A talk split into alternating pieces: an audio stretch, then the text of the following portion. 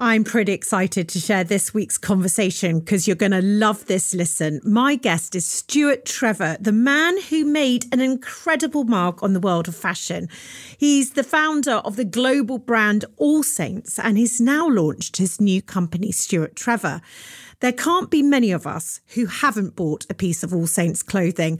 And Stuart's story is one that you're going to find very familiar, as in, he has been through those highs and he has been through those lows. And my goodness, when you get to you know, see in the back room, the store cupboard, so to speak, of stories. They just blow your mind. This is such an amazing story because Stuart is a brilliant storyteller.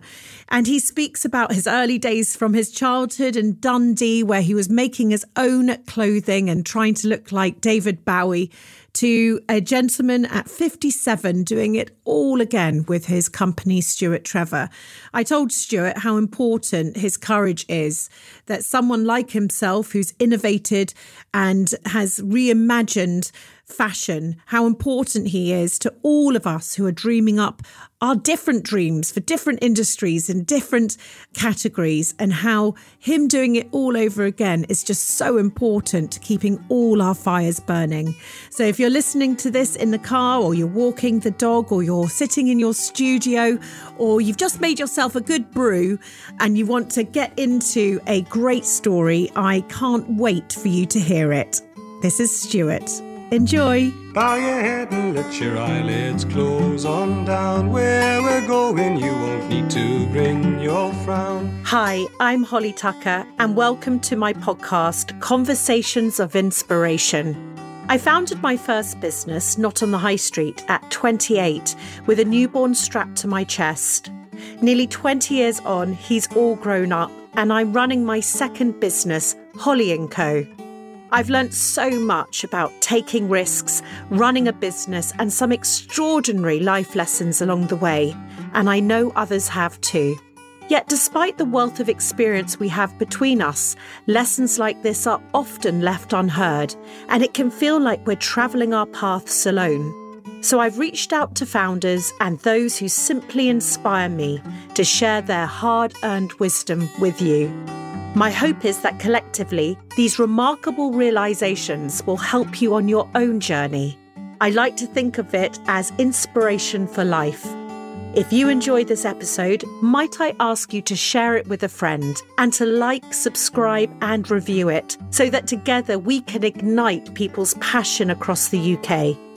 Now, let's begin this week's conversation of inspiration. Stuart, a big warm welcome to Conversations of Inspiration. How are you today? Yeah, I'm fine. Yeah, I'm all good. Thanks. How are you? Well, I'm I'm very good. I'm very honored to be speaking to you because you are a remarkable entrepreneur, a complete visionary, and an icon in fashion. You're the founder of All Saints and now your namesake brand, Stuart Trevor. I cannot wait to hear more about your journey. But we've been in contact actually because I bought Harry one of your gorgeous jackets mm. for Christmas, which he lives in. It's just absolutely beautiful. Amazing. I'm glad he likes it. It's a really, actually, really lovely jacket. I used to have one myself and I loved wearing it. Harry absolutely adores the jacket, and um, and I just I couldn't believe that you were actually packing it, and and I told him all about it, and he he now tells all his friends and things. So that's going around uh, London University right now. I, I want to start if it's okay with you, I want to go back to Dundee, right to the beginning, because you were born in Dundee, Scotland. Mm. Uh, you were the youngest of four children. And I read when researching you that money was incredibly tight. Your dad left when you were eight, and your mum struggled to make ends meet. What do you remember most about those early days of childhood? I um I was very happy.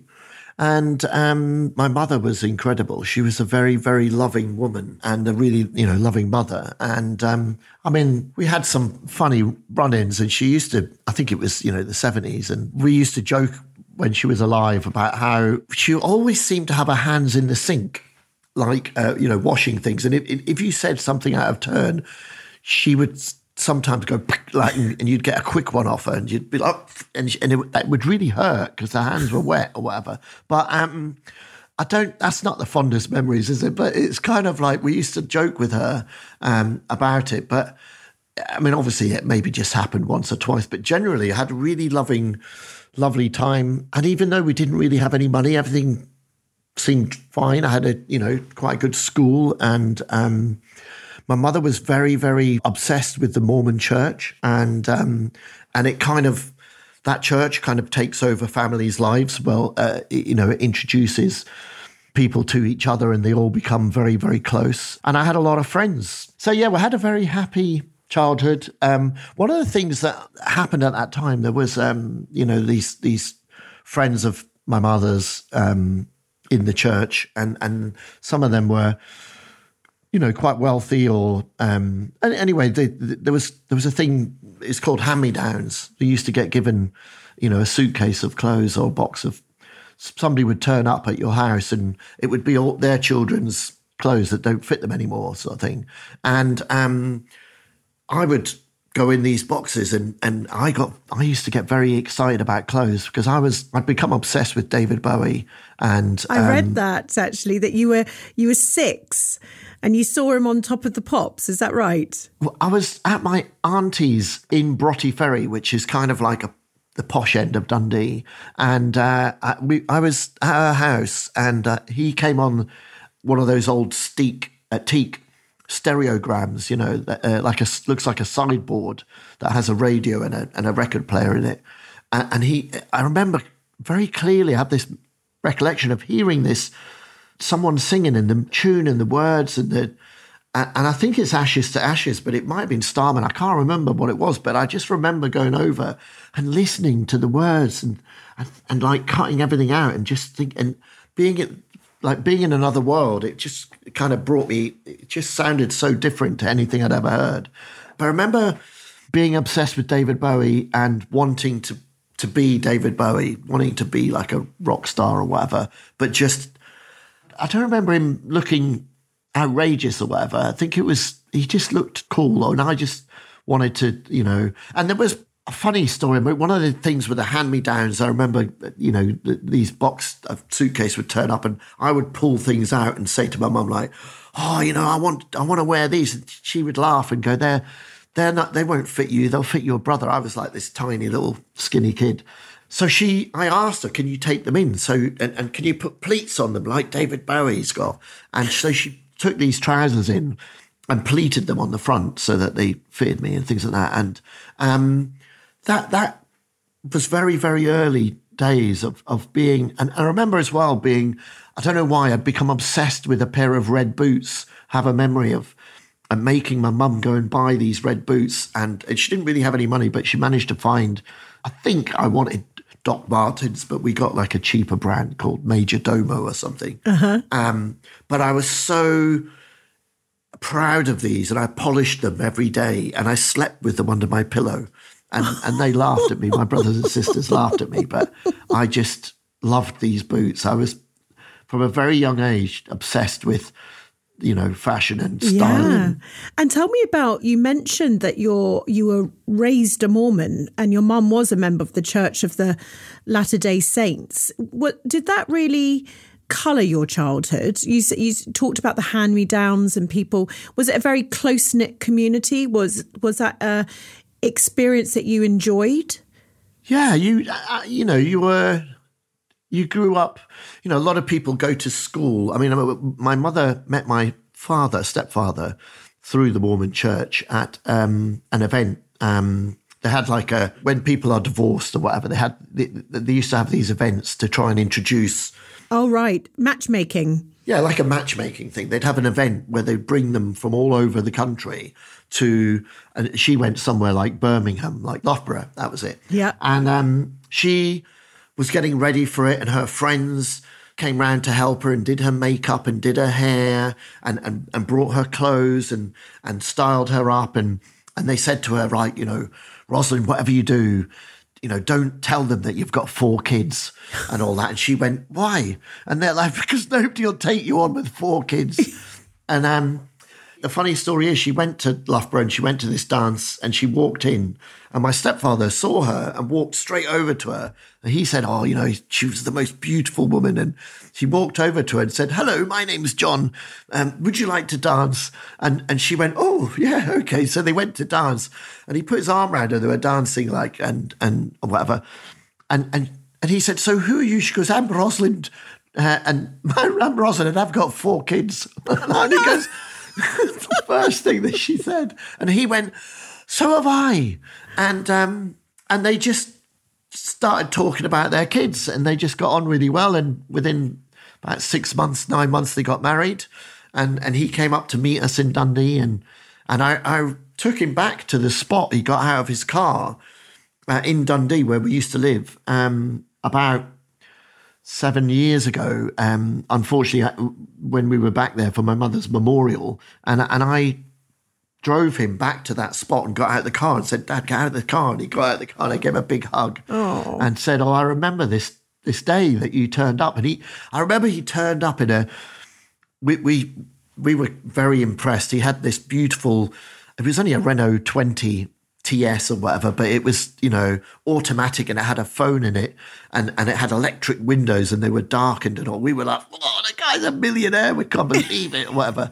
um, but he was so nice and so sweet and so loving. And I mean, all, all- everybody in the church was. They're all, they're really lovely people. And um, as a kid, we had lots of friends, my mother's friends' children, and we all became friends and they used to organize events for the youth um, you know camp like we'd go off on a camp and we'd go off to uh, they'd, they'd hire like pontins um, like butlins sort of thing and you'd go for a weekend and they would A lot to be said about community and you think nowadays you know in terms of children being lonely and meeting other children if you were a single kid or it, it sounds yeah there's no nightclubs or what I mean uh, not nightclubs like youth clubs or whatever anymore yeah, is I there know, There's- no, there's, there's a total like.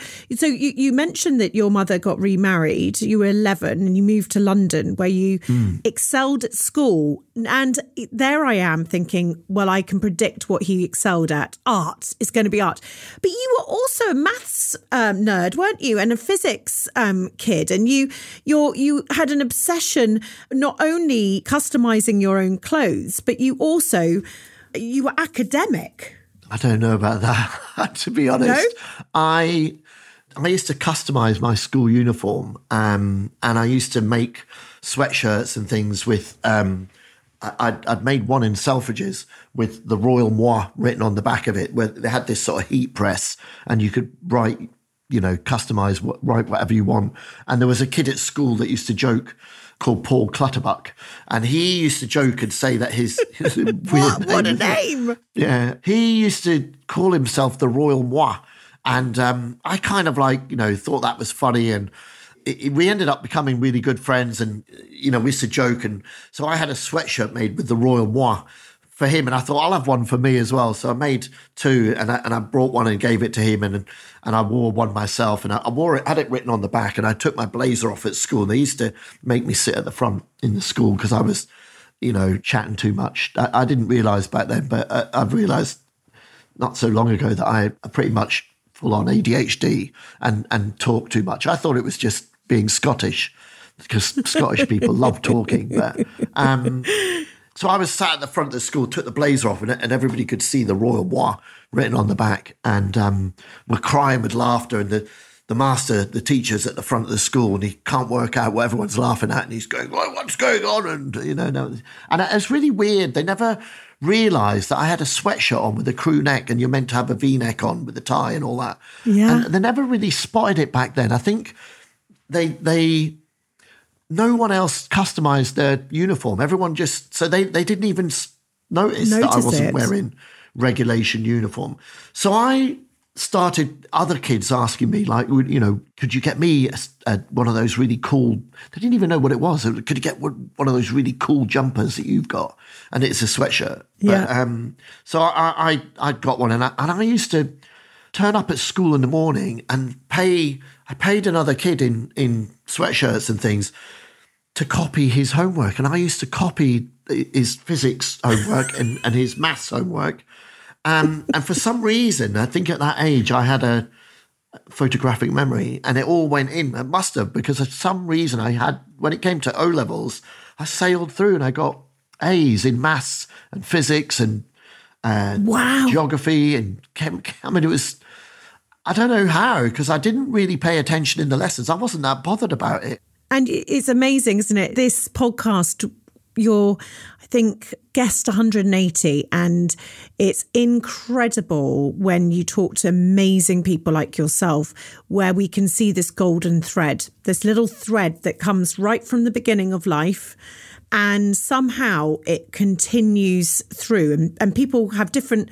Do you know what I mean? Um, you know, they end up in a corporate job that they don't like, but somehow that golden thread keeps coming through their life and this obsession um, because it led you to going to college and not only to study fashion as might be the case, you know, now as we would have thought you would do, but you continued with your maths and physics and art until there was a sliding doors moment with a tutor one day. You were, I think you found yourself potentially realizing that one thing you had chosen wasn't for you. Can you tell us about that moment? So I, I, I left home and I went to live with my sister and uh, got into a technical college. She was living up in the Midlands in Corby in Northamptonshire, and I got into Kettering Tech. I think it was called Tresham College to do I, I- because at school when I got the results, the careers teacher they asked me what do I want to do, and I said, well, I want to do something, um, you know, in design, um, art, you know, using. I mean, I, I'd been obsessed with uh, drawing cartoons as a kid, and at school I was in the the print club, the art club, the life drawing class. I was, you know, I used to stay behind every single day doing either, you know, woodwork, craft design, technology, or art, or printing, or whatever. But the careers teachers, that I mean, I didn't know you could do fashion As a job. I didn't know you could do that as a job. No, it, it, it, wasn't.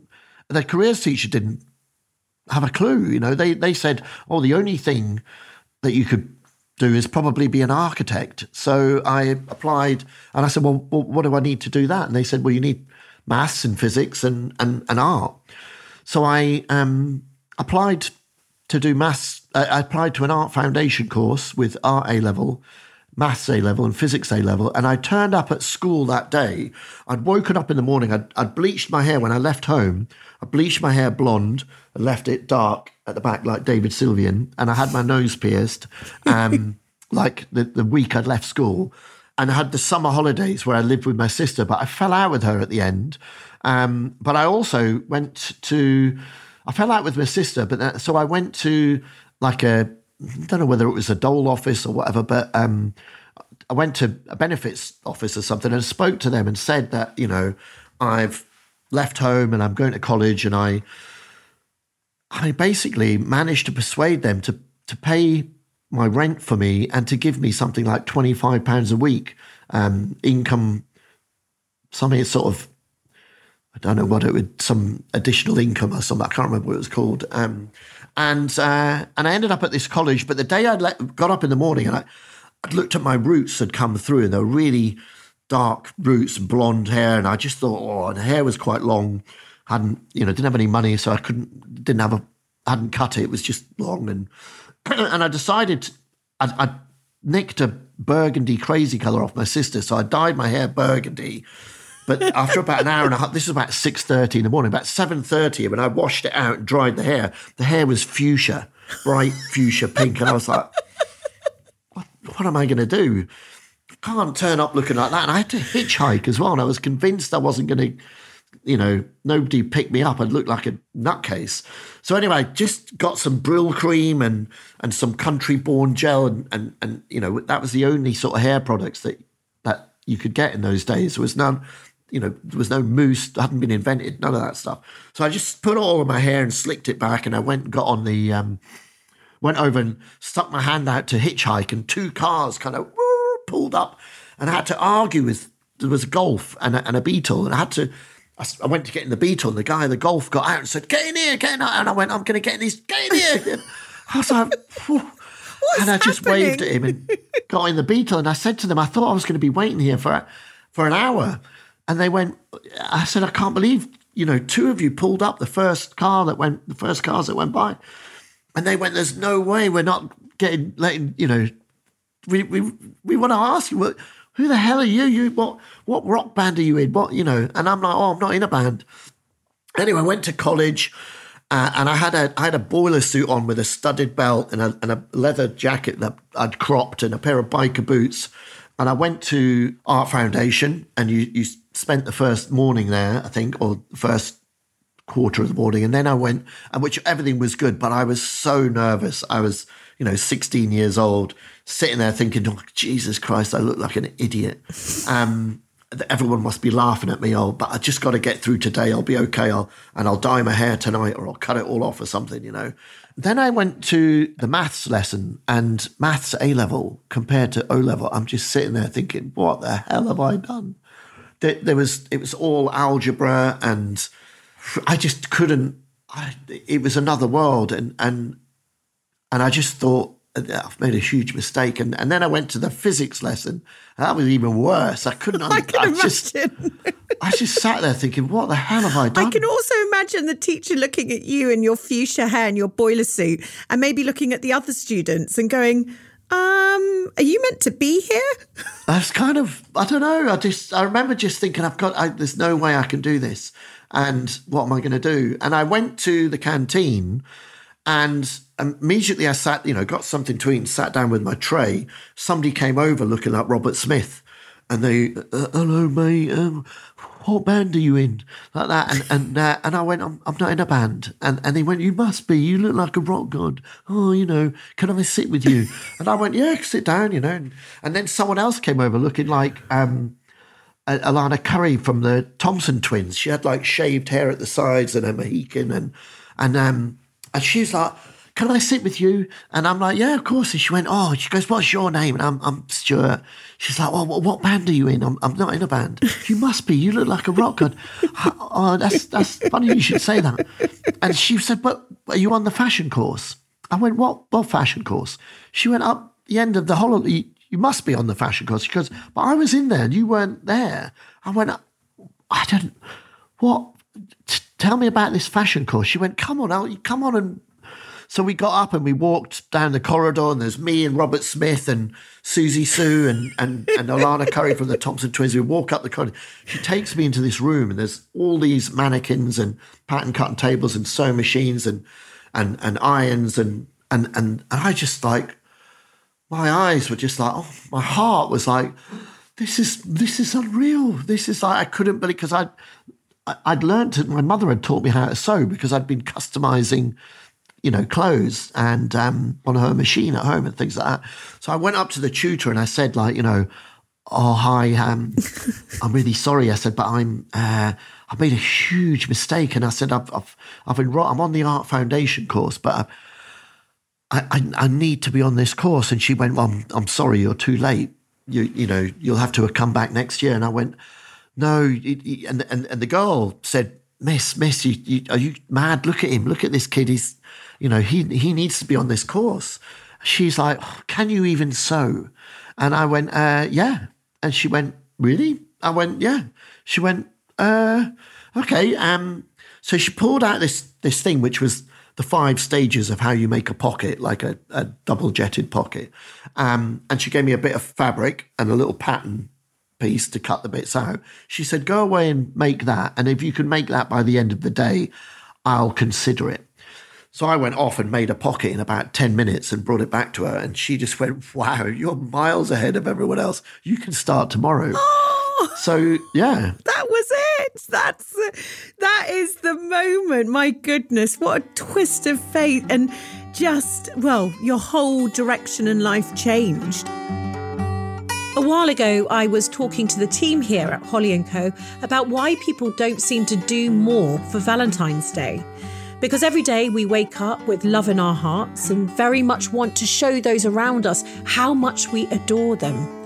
From the best friend who's going through the messiest divorce, to the teenager struggling with exams, or the husband who gets about as much attention these days as the invisible man.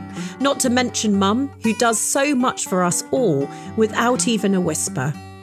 Love seems to fill our hearts and our lives, yet we never really take the time to give it time. And maybe that's because we just don't have enough of it. So we decided to help turn a day that's meant to be about love into exactly that and give you everything you need to celebrate it all under one roof. It's not about the red roses, it's far deeper than that. It's a day to show those who's closest to you that you couldn't do this life without them. And if you don't have the words, don't worry. We've got all kinds of original, thoughtful ways to help you show a little love to all those you love. Head to holly.co for ideas. Now, back to our conversation of inspiration.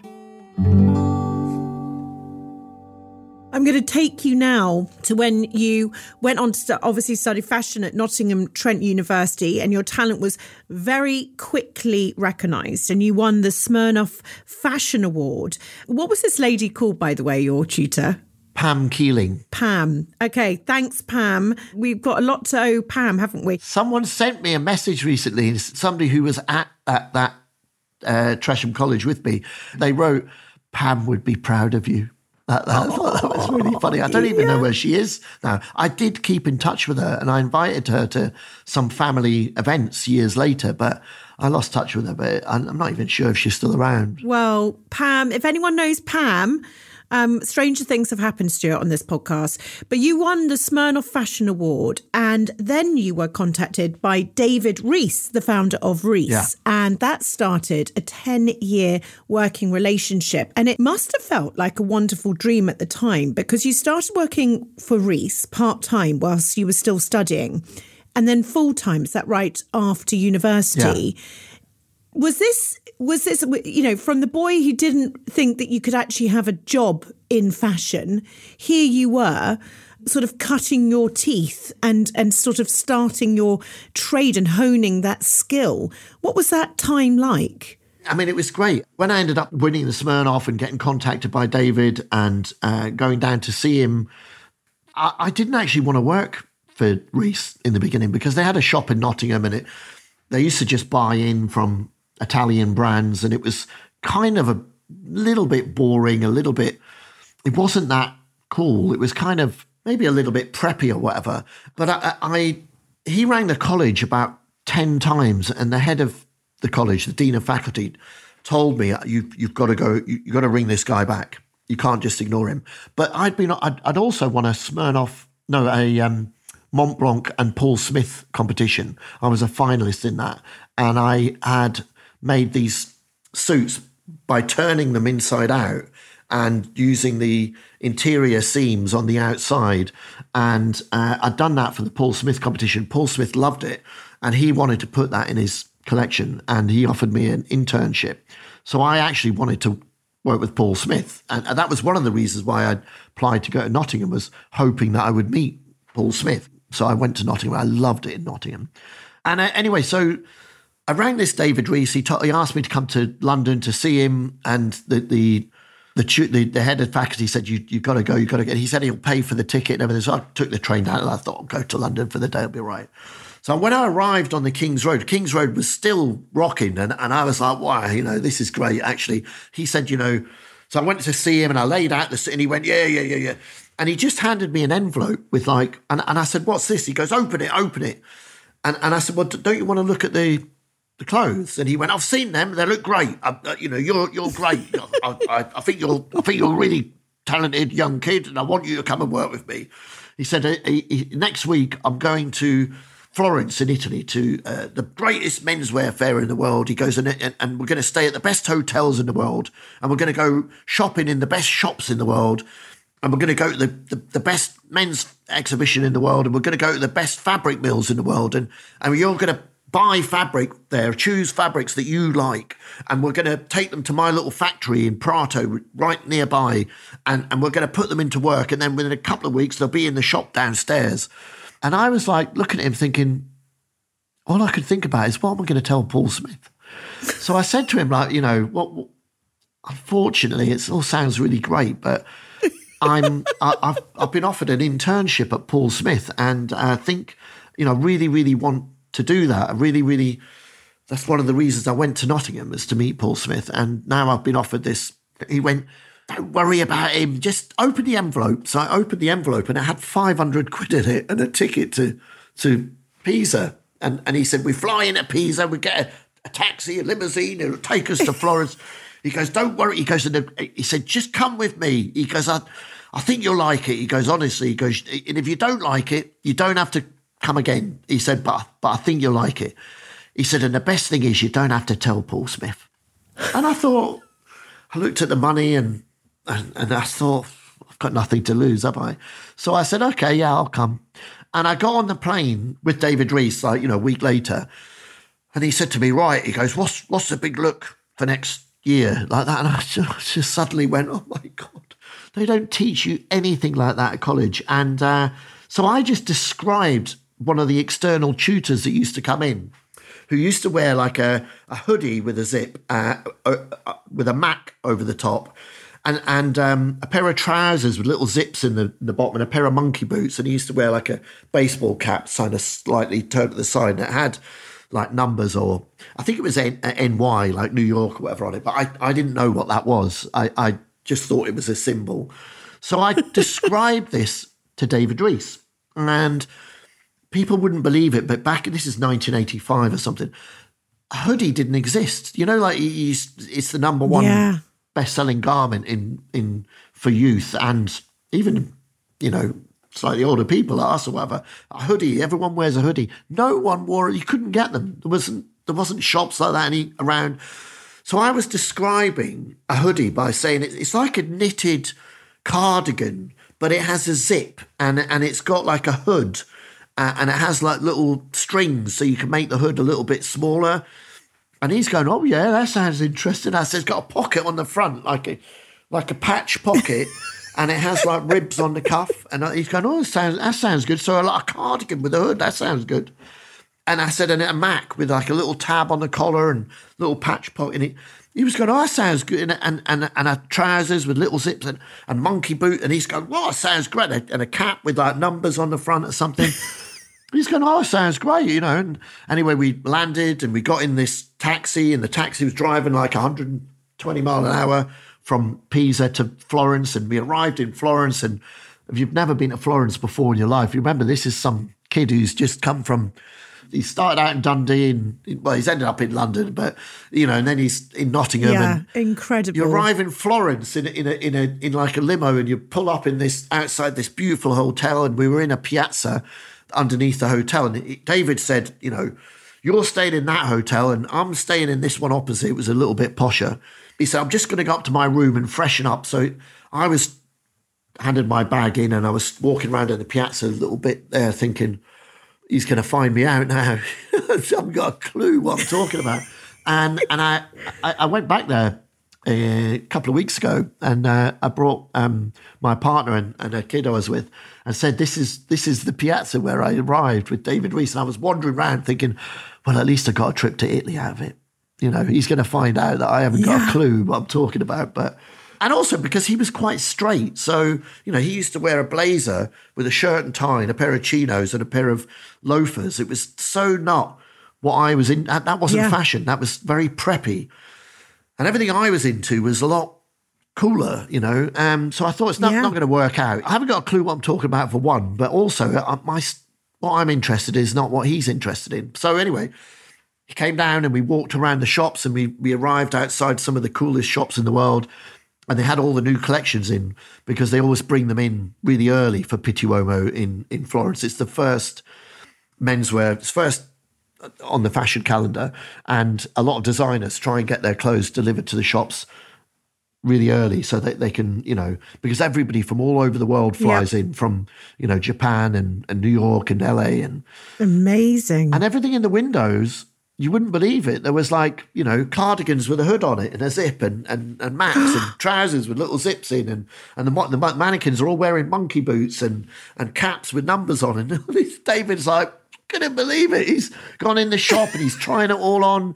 He was looking for inspiration as to what to produce for Reiss, but also, you know, what to buy because he used to buy in from a lot of people then.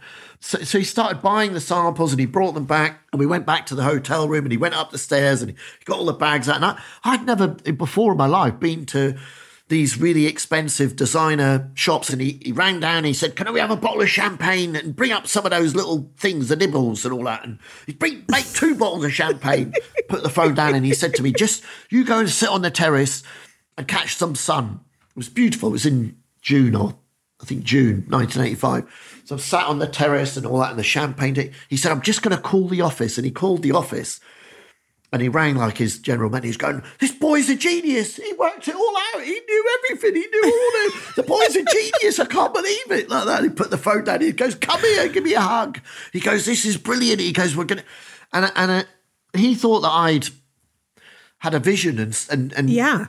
Oh, well, wouldn't you? I mean, how old were you? Were you 19? I think I was about 18 or 19. Yeah. 18 or 19 and i'm gonna i mean god i could say i just absolutely love these stories i mean it's remarkable because you ended up becoming the because i want to get into the all saints um, conversation here but you it you ended up becoming the head of design and buying at Reiss and you were 19 years old. Yeah. And he must have just literally thought, well, he, he thought you'd predicted the future. Yeah. And he's, he's thinking, my goodness, what was, so that was 10 years, wasn't it, that you spent at Reiss? Yeah. Uh, On that trip, we then went to the show and we went to the best restaurants in the world and we went to the best fabric mills in the world. And when I went in these fabric mills, I mean, I was, they, they, these were fabric mills that were making all the best fabric. There was one in particular in Prato called Carpini, and they used to do all the wash gabardine for Jean Paul Gaultier, who was the number one menswear designer in the world.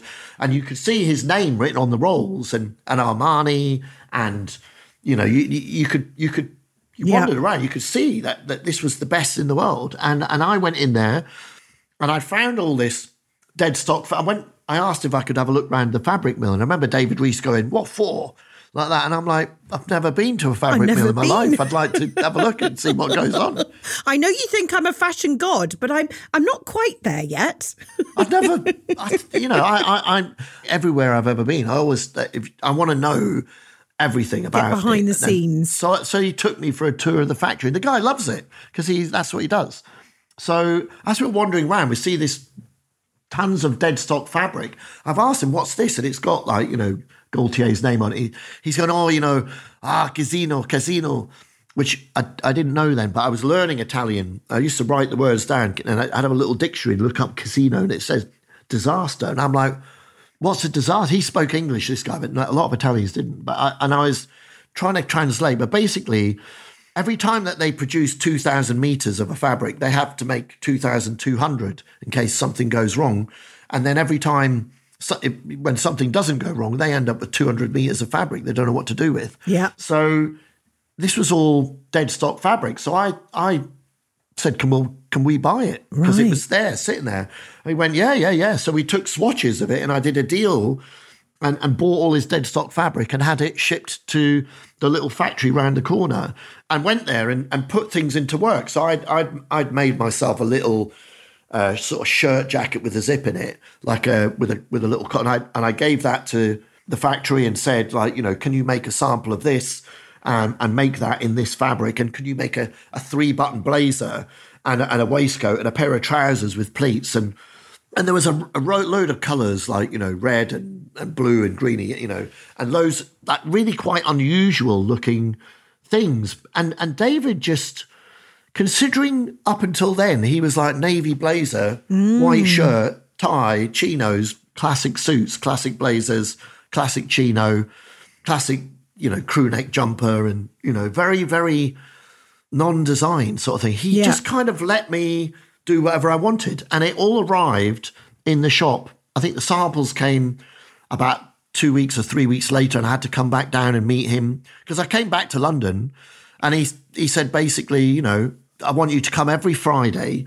And, and we'll work every every get the train every Friday morning at six o'clock and and we'll meet in the King's Road at nine from Nottingham and stay over in London on Friday night and we'll work all day Saturday. So I ended up for the, the next year all the way through and, and in the summer as well from the summer holidays I ended up working there every day um, and we got on really well and he and, and this stuff arrived in the shop and it sold out in one day and uh, he was just like wow. Yeah. Again, champagne, champagne. Well, I think we were over the champagne by then. It was just kind of like he was then arguing with me because I was I wanted one for myself, and he he was going no no no no you could get you'll have to wait you'll have to wait you know because he just wanted to sell it he wanted to take the money.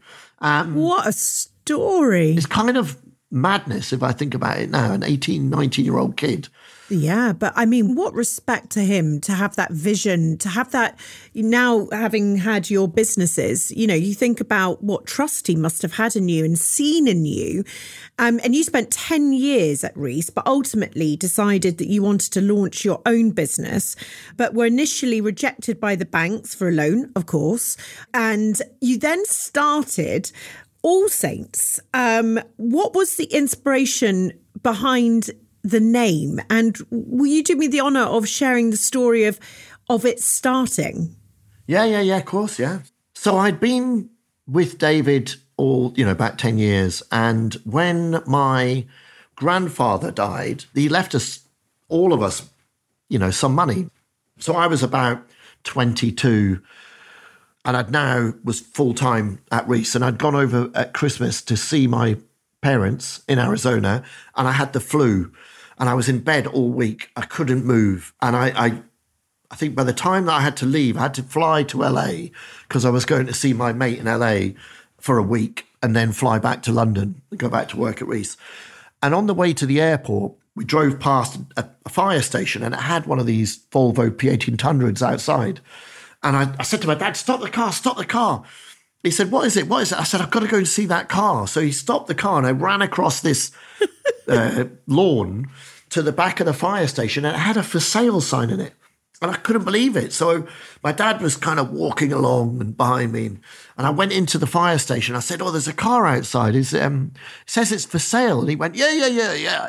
I said, How much is this car? And he goes, It's $1,500. And I went, Take me to the cash point. so I went to the cash point, got the money out, and gave him it, and drove the car to LA that night. And, um, and so that car I had I then had it left it in LA, went back to London, got it, had to work out how to get it shipped, uh, shipped it to London, went and picked it up, took it to a garage, got it all sorted, serviced, and and and I drove that car for. I mean, I still got it. So, uh, but I drove it. I never owned another car for 20 years. I drove that car. So when I was driving anywhere in London, people used to go, do, do, do, do, do. Oh, look, here comes the Saint and all this sort of stuff. And, and, oh, and the another thing is my initials are ST, ST. like Simon Templar. So it all kind of made sense. Wow. And when I, with Reiss, when I first joined them, it was just a retail store. And I started putting collections together that looked really great. And David said to me, he goes, you know, I said we should show it in Paris. And he went, Oh, don't be stupid. That's for real designers. I said, I am a real designer. and um, and we did that. And we sold the collection to Barney's New York, Nordstrom, Isetan in Japan, uh, Galeries Lafayette, Selfridges, Harrods, and Reiss became like an international designer brand. Yeah. Um, and so I, I, I was selling to the buyers from Selfridges and all the coolest independent retailers in in Britain and that, and and in LA and the, and they all used to come to Paris, and I would run the booth and run the stand and take the orders and write down you know, connect with all these different. So I knew the insides and outs now mm. of how to launch an international fashion brand. And a lot of them used to say to me, Why don't you do your own brand? And I was like, well, I'm quite enjoying this. It's really great. And then I suddenly thought, but I wrote down names for it. And I had Stuart, Trevor, ST, uh, Saint, um, my middle initials, G for Gardner. So SGT, Sergeant, I'd written down all these like a yeah. list, and, and and then I was on All Saints Road in Notting Hill in, in Notting Hill Carnival, uh, and I, and I was had a few drinks. I was like like sitting in the street with a mate, and I looked up and I just saw All Saints Road. I thought All Saints, that sounds cool. That works. If someone asks you where do you get your jacket from, All Saints sounds better than The Saint or Stuart Trevor, or it just yeah. rolls off the tongue.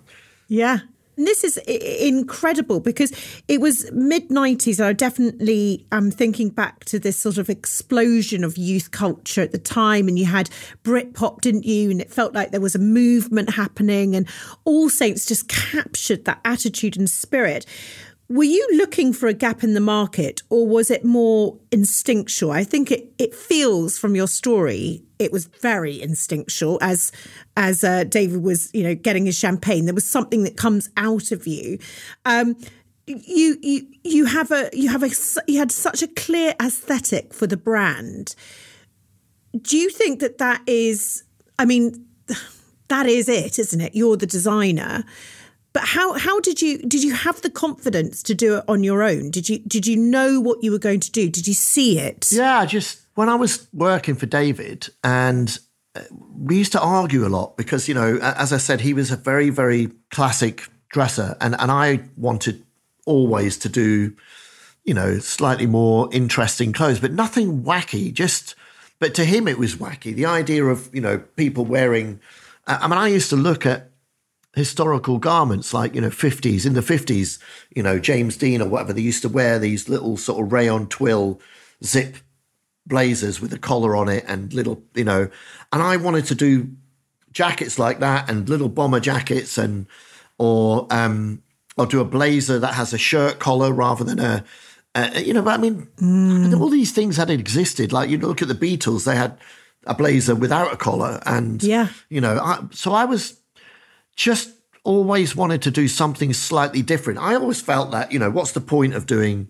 classic? Because there's already loads of people you can buy that off. So if you're going to do your own thing, it needs to be something really cool. But I took, I, used to buy vintage pieces like, you know, vintage biker jacket. I, I used to look at, I used to love all these sort of British um, subcultures like teddy mm-hmm. boys and rockers and the 50s sort of and and and American or US military or British military. And I used to look at all these and I and I, I remember actually thinking and it's kind of funny but it, it, I remember thinking at one point when I watched um, Elton John had a, song out called I guess that's why they called it the blues and they were all wearing like teddy boy frock coats and I used to really like them. And then there's a bit in it where she the girl falls in love with a rocker who wears a biker jacket. Yeah. And I remember thinking at the time, yeah, the biker jacket's a lot cooler. I need to find a really cool biker jacket. So I went to a vintage shop and put, picked out a really cool biker jacket, sent it off and got it made. And, and, and they're still selling that biker jacket 35 years later. They're still their top 10 best selling items or whatever. But um, I, I it, it, was very instinctual. When I, I think when I put it together, I used to always think about longevity and about designing things that wouldn't look silly in five years' time or 10 mm. years. Tell me about because I want to get to your. Well, I, there's a few things actually I want to get to, but I want to just ask if you can whistle stop tour because I'd like to get to this current day. You basically grew this business into something that was just booming, wasn't it? It, it was fast growing. Mm. You were juggling all the balls, um, so many different mm. elements to balance. You were ordering, you know, 500 of one jacket, 1,000 of another jacket. You were basically, you got yourself into a situation where you were running a big business. How did that feel? And how did, how did navigating what was a dream and now was a reality um, what was that like, that experience, before we get into sort of your next chapter?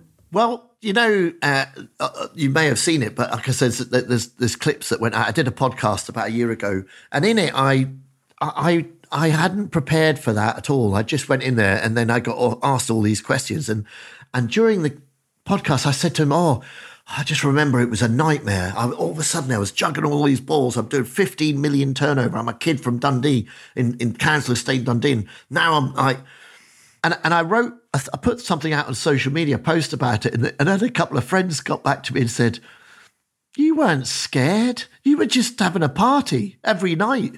Really? And, and, and, and I remember laughing at it going, yeah, you know what, to be honest, I yeah. I don't think I was scared, uh, but I I just thought I, I, knew that All Saints by that point I knew that it could be a huge brand. I, I mean, I it was virtually impossible. We couldn't go wrong. I I was doing things like um, I'd got a vodka brand. Um, to give me sell me 200 bottles of vodka and i made a label uh, out of like a cross made out of skulls and a skull made out of crosses and i made a hundred of each i labeled them up and i put them behind the till in the shop and and and, and there was like a little sign that says you know all saints vodka exclusive. If you want to, you know, spend five hundred pounds to get one of these and all that, we sort of did it as a joke in November, the run up to Christmas, and and I think within a week we'd sold all two hundred bottles, and and um, got got in touch with the vodka company, and they were like, we haven't got any more, we can't just you can't supply you or whatever. But I remember thinking at the time we could we could sell anything. Yeah. Um, the one thing that happened was was around that period. Um, I, I'd moved to Spitalfields. I'd taken that ground floor unit, and we decided to take the offices above and the basement below to put the pattern cutting room in. But in the end, we didn't. We we just turned it into a shop, and and, and I'd I'd had two partners that I was working with, and one of them um, was a silent partner, one was a, a working partner, and he we had a bit of a fallout because he did something really weird. He did this thing where he decided that he he he was running the shops and looking after the staff and the retail, and I was doing all the design and the buying and the and all. We used to work together a lot on everything, but um, so I did have a. He was he was actually really good at all that. But he put this thing into he put in a, a no inter relation intercompany relationship ban. So basically, I had 15 shops all over the country with the best looking kids running them and and managing them and you know window dressers traveling up Yeah. and and of course of course they're going to have intercompany Yeah. relationships. But then I remember ringing up the Manchester shop and asking for the manager, and he said, "Oh, he's he's been suspended." I said, "What are you on about?" He goes, "Mick suspended him. This guy had suspended him." I was like. Why? He goes, oh, because he's been shagging the window dresser. And she, I said, well, where's she? He goes, she's suspended as well. I went, what? And and, and I said, oh, I'm going to ring, I'm going to ring the guy in Birmingham and see. He goes, he's been suspended as well.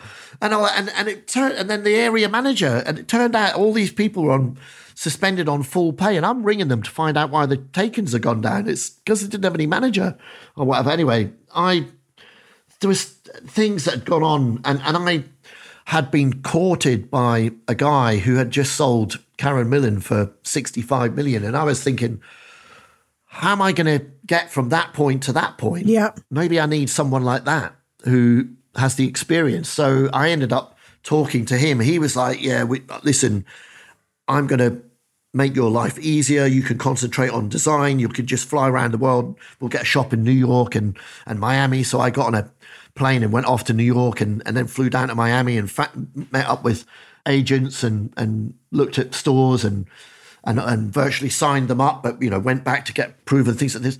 So in the end, it turned out though that this this guy once he had majority share because he'd bought these two partners out. It was he wanted to borrow. He, he put a twenty million pound loan on the table, sign that, and I was like, I need to see a business plan. I'm not just sign it.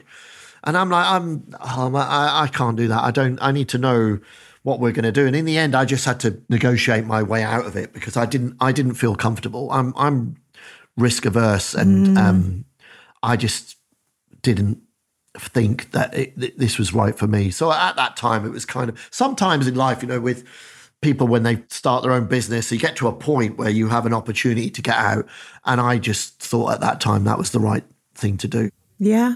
So how? Because I've spoken to founders on this podcast who have Joe Malone and people who have sold their businesses, and uh, Bobbi Brown, and um, lots of companies where you know and it's it's it's an i'm very very proud of this podcast because we've i think captured the most stories of founders where they've moved on from their brand and the um and myself as well you know what's your relationship now when you walk past all saints what's your what's your feeling that you get It's fine. I mean, I'm, you know, it's okay Yeah, um, I mean, I had when I first sold it, I used to have to drive by the Spitalfield store every day to take my kids to school, um, and I, in the beginning, I mean, I I was happy. I I didn't have any worries. I had yeah load of money in the bank. I you know. Yeah.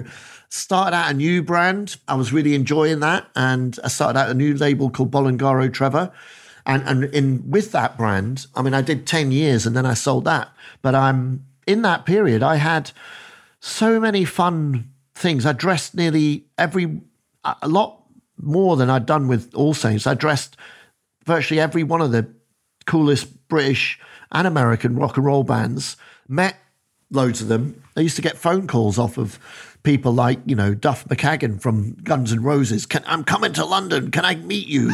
And all that. And I'd have to go and meet him and sell him four leather jackets and at home house. Um, and then, you know, end up spending the night hanging out and partying and things like this. So, I mean, Wow. loads of really interesting things. I've, uh, you know, so uh, having started out as a kid who wanted to be David Bowie, I ended up dressing nearly everyone. I, I, I that close actually. At one point, I with Bolongaro Trevor, I had a shop in Spitalfields. And I got a phone call from the manager. He sent he sent me a picture of of a, a, a an Asian guy. He said, "Do you know this guy?" And I looked at him, and I was Kansai Yamamoto, who was David Bowie's stylist. And he said he's in the shop. He's buying loads of stuff.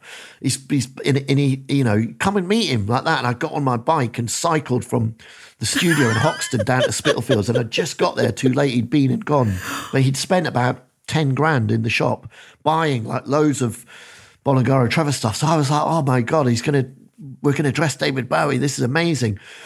This was about ten years ago, and then you know a couple of years after that.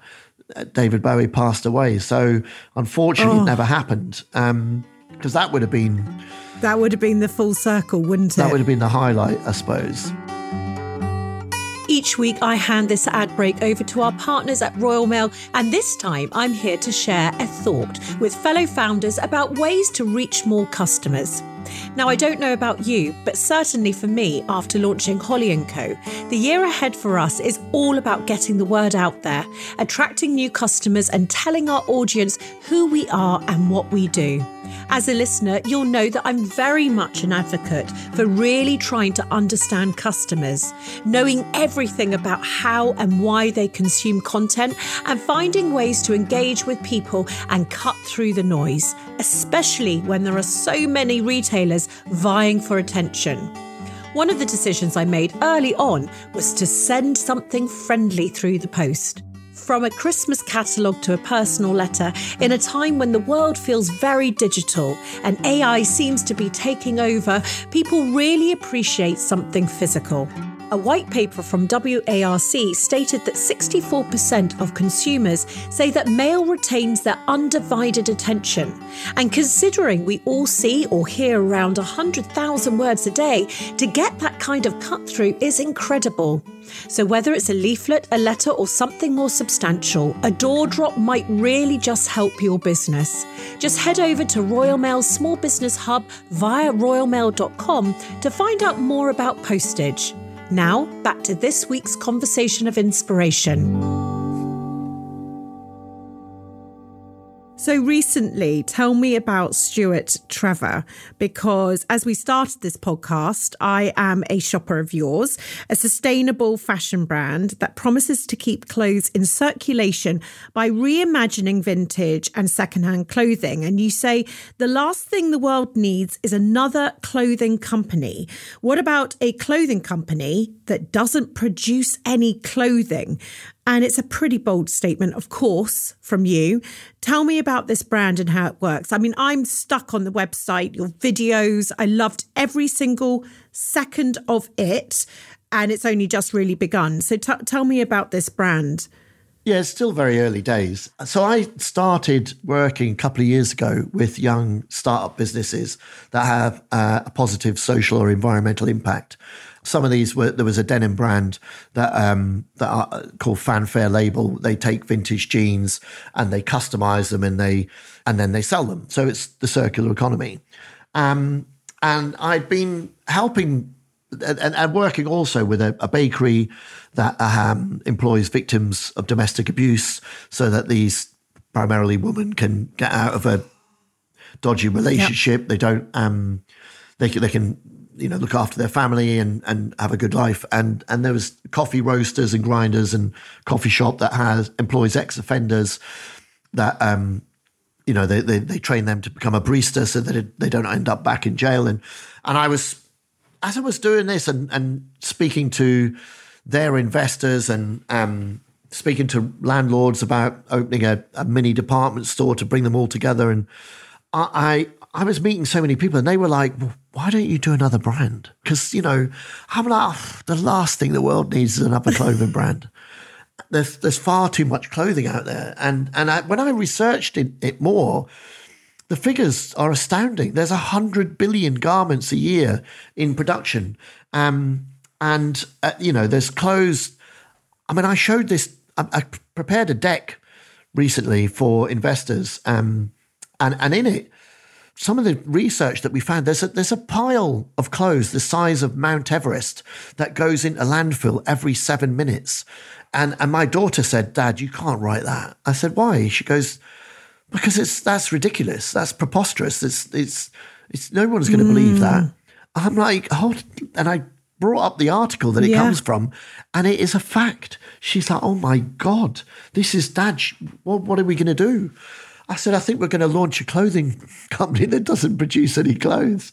She said, Well, what, what do you mean? Because uh, so these investors were saying, but you look really cool. And I usually, I only ever wear vintage or, and generally I, I, I used to customize it. I used to put patches yeah. on it or badges or, going back or to dye it or, yes, yes, so, things like that. Yeah. So they were going, well, why don't you do that? And, and actually, there are warehouses full of American and British and, and Belgian and and Swiss Army military clothing, and there, there's eighty. There's one just outside of London. It's got eighty thousand square feet, and they're boxes. It's all a bit of a jumble. It's a bit of a mess, but you can go through it and find really amazing pieces. And they have like you know dead stock items, and you can pick these up and and and I take them and and I relabel them and I and I co you know co-brand them, and I added a little a little sort of white label it. that I zigzag stitch on with back. a red. Yeah, and I sign it. And you sign it. I know. My partner's idea was, why don't you sign it? To the original label, I came up with a logo that's an ST that looks like a David Bowie lightning bolt. Yes, it does. I thought that the second I saw it. And that was the label. I just wanted that to be the label, but I'd written Stuart Trevor on the back of the label. But then every when and the first garments have that that double label, so you only see the ST. But then everybody, when I showed it to people, they said, "We why don't you just do Stuart Trevor?" And I owned StuartTrevor.com. I mean, this was about four or five years ago. I started making the first oh, really? samples, and I wasn't thinking about making a business. I was just going to make them. Well, I was making them, and I had friends asking me, and I would sell them items, one offs. And then, so when we realized they're like one off as well, we made this label and it, and, and it comes from a label that I, I borrowed a, a frock coat once from uh, a prop house from Angels and Bermans, and it was Marlon Brando's frock coat from Mutiny on the Bounty, and it had a label on it on the inside that was said Paramount Studios, and it said I think it says like actor, and it has said Marlon Brando written in it, and it and it says lot, and it's like lot one or meaning yeah. like you know which film lot the lot lot one studio two or whatever and, and a date on it and everything and I, I i thought god if i put a little label like that on the back of every garment and sign it then it, it, i was thinking if if malcolm mclaren and Vivienne westwood did that when they launched seditionaries yes. like you know could you imagine those garments would be worth fortunes now they're almost because they are like everything that i'm doing is virtually like a one-off piece um, and then going back to when I discovered all those rolls of dead stock fabric when I was a kid working for David Reiss, when I was going to these little factories to get them to sew on patches on all these garments and put the labels in, they had tons of rolls of dead stock fabric. So I was, I just got them, I got a pattern made for a little little bomber like shirt jacket, and I got them to remake it in the in this in the little fact, just you know, one of a size, one small, one medium, one large, one extra large, one double extra large, in in in like a roll of red check and in a, a bright blue cotton twill and just any rolls of fabric I could find, and I put them in the collection and that, and um, And I started showing this to people, and they just they just loved it. Um, and so then I thought, you know what? Oh, oh, someone had asked me. So I believe in serendipity. Things come about and happen. And and I I do too. I, I had a phone call from New York from two DJs that I'd that come to see me about a year before. I don't know why. They took me out for lunch and they said, "Oh, we'd love to do a collab with you." And I said, "I don't really have a brand anymore. I don't really, you know, well, I don't have a brand anymore." But I'd started playing around with this vintage stuff, and and, Yeah. we, and and they loved it. They were like, "Well, look at you! I love what you're wearing. Why don't you do that?" And anyway, they rang me in about August last year and said, Stuart, you know, we're coming over. We're, we're, we're playing Soho House for Fashion Week, and we want to, but that's on the Thursday. But, you know, we want to go to some runway shows. Can you get us tickets? Can you introduce us to people? And or, or do you know any designers, any friends that want to do a launch party? And I thought, you know, I said, actually, I why don't we do a party? And I thought, well, just have a launch party for this Yeah. new thing, and and it'll be a bit of fun. It'll, you know, I, I said, well, you know, will you will you do it for clothes? They're like, yeah. Uh, so it wasn't really going to cost me much, and um, and so I put it on my social media, just you know, and I, and I don't have huge amount of followers. I've got like five, six thousand followers on Instagram and same on Facebook and and same on LinkedIn or whatever. And I just put it out on my social media platform and and I put an RSVP in. Well, immediately actually, I started getting loads of people comments. I got hundreds of likes and hundreds of comments going, "Oh, put me on the list." So I added an RSVP and said, you know, RSVP to info at stuarttrevor.com. Within a week, we had 350 RSVPs from all over, people flying in from New York and all that that wanted to come. And, and we were like, oh my God, this is going to get a bit serious. You were So like, we- what have I done? I've just launched Yeah. a brand. well, I hadn't even thought that it was a brand yet. I hadn't really, and and then about, and then actually about seven, seven hundred and fifty people turned up to this launch party, and we'd hung everything on chains on a hanger, just sort of spinning round in the room in my old studio. Uh, it's a really beautiful old Victorian tea warehouse in Hoxton, just north of Shoreditch. And anyway, so many everyone turned up and and everyone loved it. Everyone loved the idea. And we'd made I'd got a lot of vintage T-shirts and hoodies and customized them, and but I'd noticed that some of them, like you know, they they got sweat marks. You have to cut the sleeves out, and I realised that we were going to have to find a really nice, the most sustainably produced organic cotton T-shirt because we're going to need essentials that are, uh, you know, new. Yeah. So, um, so when we say a clothing brand that doesn't produce any clothes, we're we're, we're still not producing any clothes because we're buying garments that uh, someone has made and they hold stock of, and we just buy from them. But they're they're 100% GOTS certified organic cotton. Uh, they feel really beautiful. I mean, people aren't really going to wear. We do have vintage t-shirts and vintage hoodies but some people aren't going to wear them. They're, they're, they're just Yeah. not going to wear them. And, and and we have to think of this as a business. It needs to, we need to work out. You know, uh, we need to. We don't. I, we had in the beginning just vintage sort of pieces.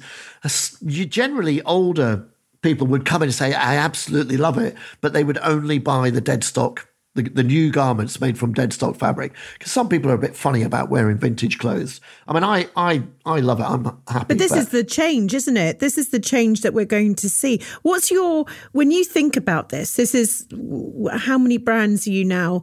One, well, if you include Reiss in sense of that your turnaround that you did, and, um, you know, this is your fourth business. What is your aspiration here? What's your dream? Did you did you you didn't expect yourself to be now at this stage, did you, with a new brand, doing it all over again? no. Does that fill you with excitement, or are you slightly? Do you know? Have you have you got enough Yes. of the war scars to sort of know this time around what you're going to enjoy and what you're not going to worry about? I'm really excited about it because basically anyone that's coming to see it, you know, they, they come in and they look at it and they go, this is incredible. I love this. This is going to be great. Uh, you know, I want to help you build this. And we're trying to work out a plan of what we do and where we go from here.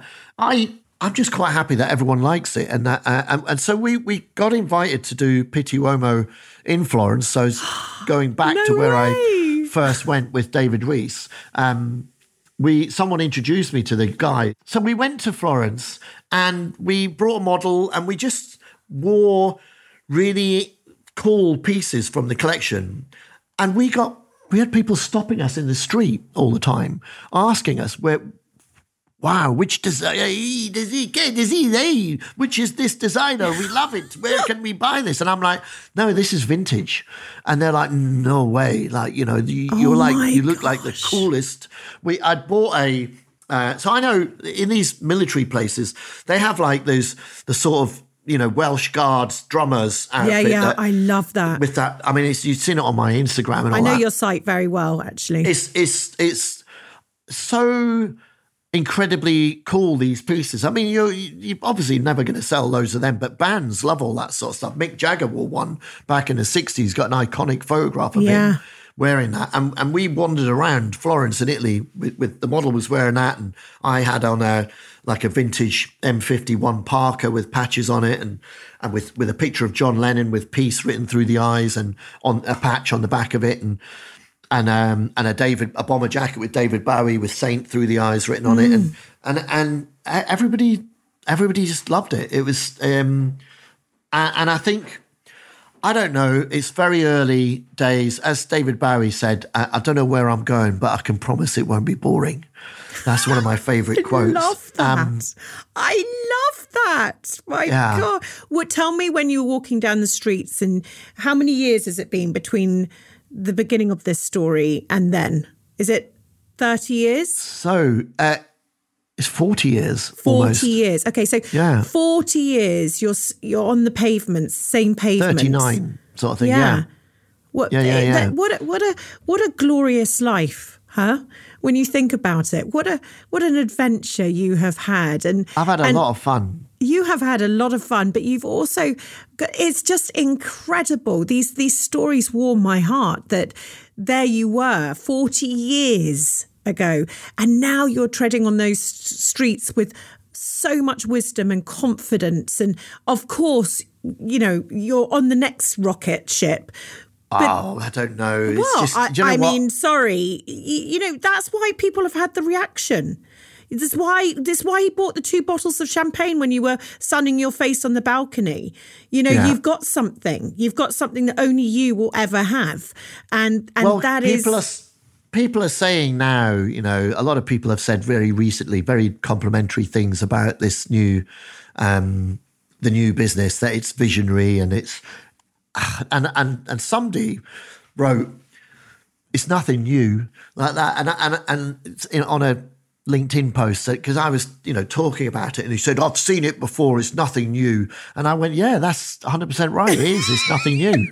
It's, it's, you know, I, I, obviously, yeah, everything that virtually everything that we've got is based on existing pieces. Exactly. And uh, so yeah, it's nothing new. But it but but vintage wearing vintage clothes. My kids will not wear anything but vintage. Yeah. They if you ask them what do you want for your birthday, they want to go yeah. to a you know vintage shop Yeah. or they now come in and and drive me mad about having pieces out of the collection sort of thing most recently which was very sweet because they're you know 16 and 18 and and my son two daughters and my son is 24 and and they only wear vintage clothes they don't Yeah, they're, they're- same as my son. He's it's not completely, but it, when I gave him your jacket, this was just oh him and his girlfriend absolutely loved it. They share. I mean, it's you know, and by the way, your brand is now aspirational to them. You know, Yeah. but within the vintage world, do you know what I mean? Yeah. That's what was so amazing to think about it. They had been trawling your website and knew all about it and were saving up for it and all this sort of stuff. So suddenly, vintage had has now got that sort of I don't know, that air about it that you've created. I'm going to ask you two questions before we get to your letter to younger self. It's what I ask all of our guests. You've had this extraordinary, as we just said, you know, 40 years of brand building. If it's all like a roller coaster, the whole journey was just one epic big roller coaster, and you're looking pretty fine in your cart. Um, tell me what you would say one of your biggest lows has been. Oh, I mean, it's people say things to me, you know, all the time, like, oh, it's all right for you. You founded All Saints and all this sort of stuff. Like as if my life has been yeah. like a bed of roses. Uh, as you know, running a business, um, there's always ups, ups and downs. There are times where you don't think you're going to, the business is going to survive. I mean, that happened while I was at Reiss. That happened while I was at All Saints. And you just have to manage your, I, I think I remember a couple of years ago realizing that when when you meet investors or you speak to other people about potentially working with you or working on, on you or joining you, they don't want to just hear about all the positives. They want to hear about negative things and how mm. you, and, and the main point is how you overcome those negatives and how you handled it and and because it's it's all about managing a business i've managed both all saints and Bolongaro Trevor through periods of distress where we didn't know whether or not we were going to survive. And, and, unless I'd made specific decisions, then, you know, neither of them would have survived. Um, and people don't really know about that because you don't mm. go around That's telling anyone. Telling, yeah, exactly. Yeah. yeah. you don't put any of that on social media. what would you say has been your greatest high on this journey? I'm yet to get there. I mean, I've had lots of highs, but I, I'm looking forward. I always, I never think of anything I've, I've done as being that great, and I, and I I'm hoping I'm going to get to that point at some day. So you know, I always look. I'm a very optimistic person. I always think, you know, good things are going to happen. But but I, am also realistic, a realist. So I, I, also know that you know there's a lot of hard work um, involved. But I, you know, but I, yeah, I don't I don't think I've hit the high notes. I'm still trying to get there. It's still yeah. coming. I love that. Out of all of my interviews, no one has ever said that. I just love yeah. that, that, that it's still coming. Well, yeah, not there yet. Keep watch this space. watch this space, so to speak. You have been glorious, Stuart. I mean, I could speak to you all day, and there is just this vision and innovation and damn right talent that just sort of just shines out of you, even though you don't necessarily, you know, you recognize it potentially that something's gone right for you, but you're just such a lovely human being. I'm wondering if you have prepared a letter to your younger self. I didn't actually and, write it down because I kept thinking, yeah, I, know. Um, I should do, but then I kept thinking, all I would say, and, and I would, you know, write, but how would you start that, dear Stuart? Yeah, dear Stuart. Yeah, I mean, I thought about this and how I would write it would be, you know, dear Stuart. Um, and the things that I would put in it would be, you know, always look on the the bright side of life. And and and, and then I started singing the the Life of Brian um, song. But uh, but no, just always be positive and all, you know, try always try to to do the, the, absolute best job that you can do in everything that you do. But that's what I've always done. I, and I often get asked by, you know, friends or advice for their kids or, or, you know, to give my kids advice or whatever. And it's, it's, always strive to be the best at whatever you're asked to do. So even if you, you know, you get a job as an, in, you know, you get uh, doing it in an internship and they ask you to hoover the building, then just do it as best as you can. Don't just do the you know try and get it over and done with so that you can get onto bits that you like. And that's that's what I, I advise to anyone is always i think the reason why it worked for me with David Reiss is i tried my hardest to impress him. And you know even though i didn't have a clue what i was talking about when he asked me what's the big look? I gave it a go. I just thought i know. I gave it a go, and and and that's Uh, so a lot of people, my partner asked me when I first met her, what you know, what is your motto in life? My my motto in life is get on with it. You know, just I, I think if people just got on with it, everything would get done, wouldn't it? Rather than, you know, should I, shouldn't I? What am I going to do? Where am I? You know, how do you think I should do? You know, just get on with it because you're never going to find out. You you'll only regret if you don't do it. If you do do it and it doesn't work out, you'll be like, oh well, that didn't work out. Let's do the next thing. But um, if you just get on with it, then you'll find out whether it works. And sometimes it works. What a brilliant piece of advice. Brilliant piece of advice. And I just thank you so much for your time today. I mean, a true, yeah, a true fashion god oh. has been on the podcast and i'm just no don't i mean joking me. Oh. i just absolutely adore everything you've done and i'm a big fan of who and what you're doing right now. Um, i'm going to be right by your side cheering you on. I just think it's fantastic and we all need people like you to to aspire to. So thank you so much stuart for your time today and congratulations on giving birth to a new business baby. Oh wow. Yeah let's let's hope it turns into an adult and has a happy life.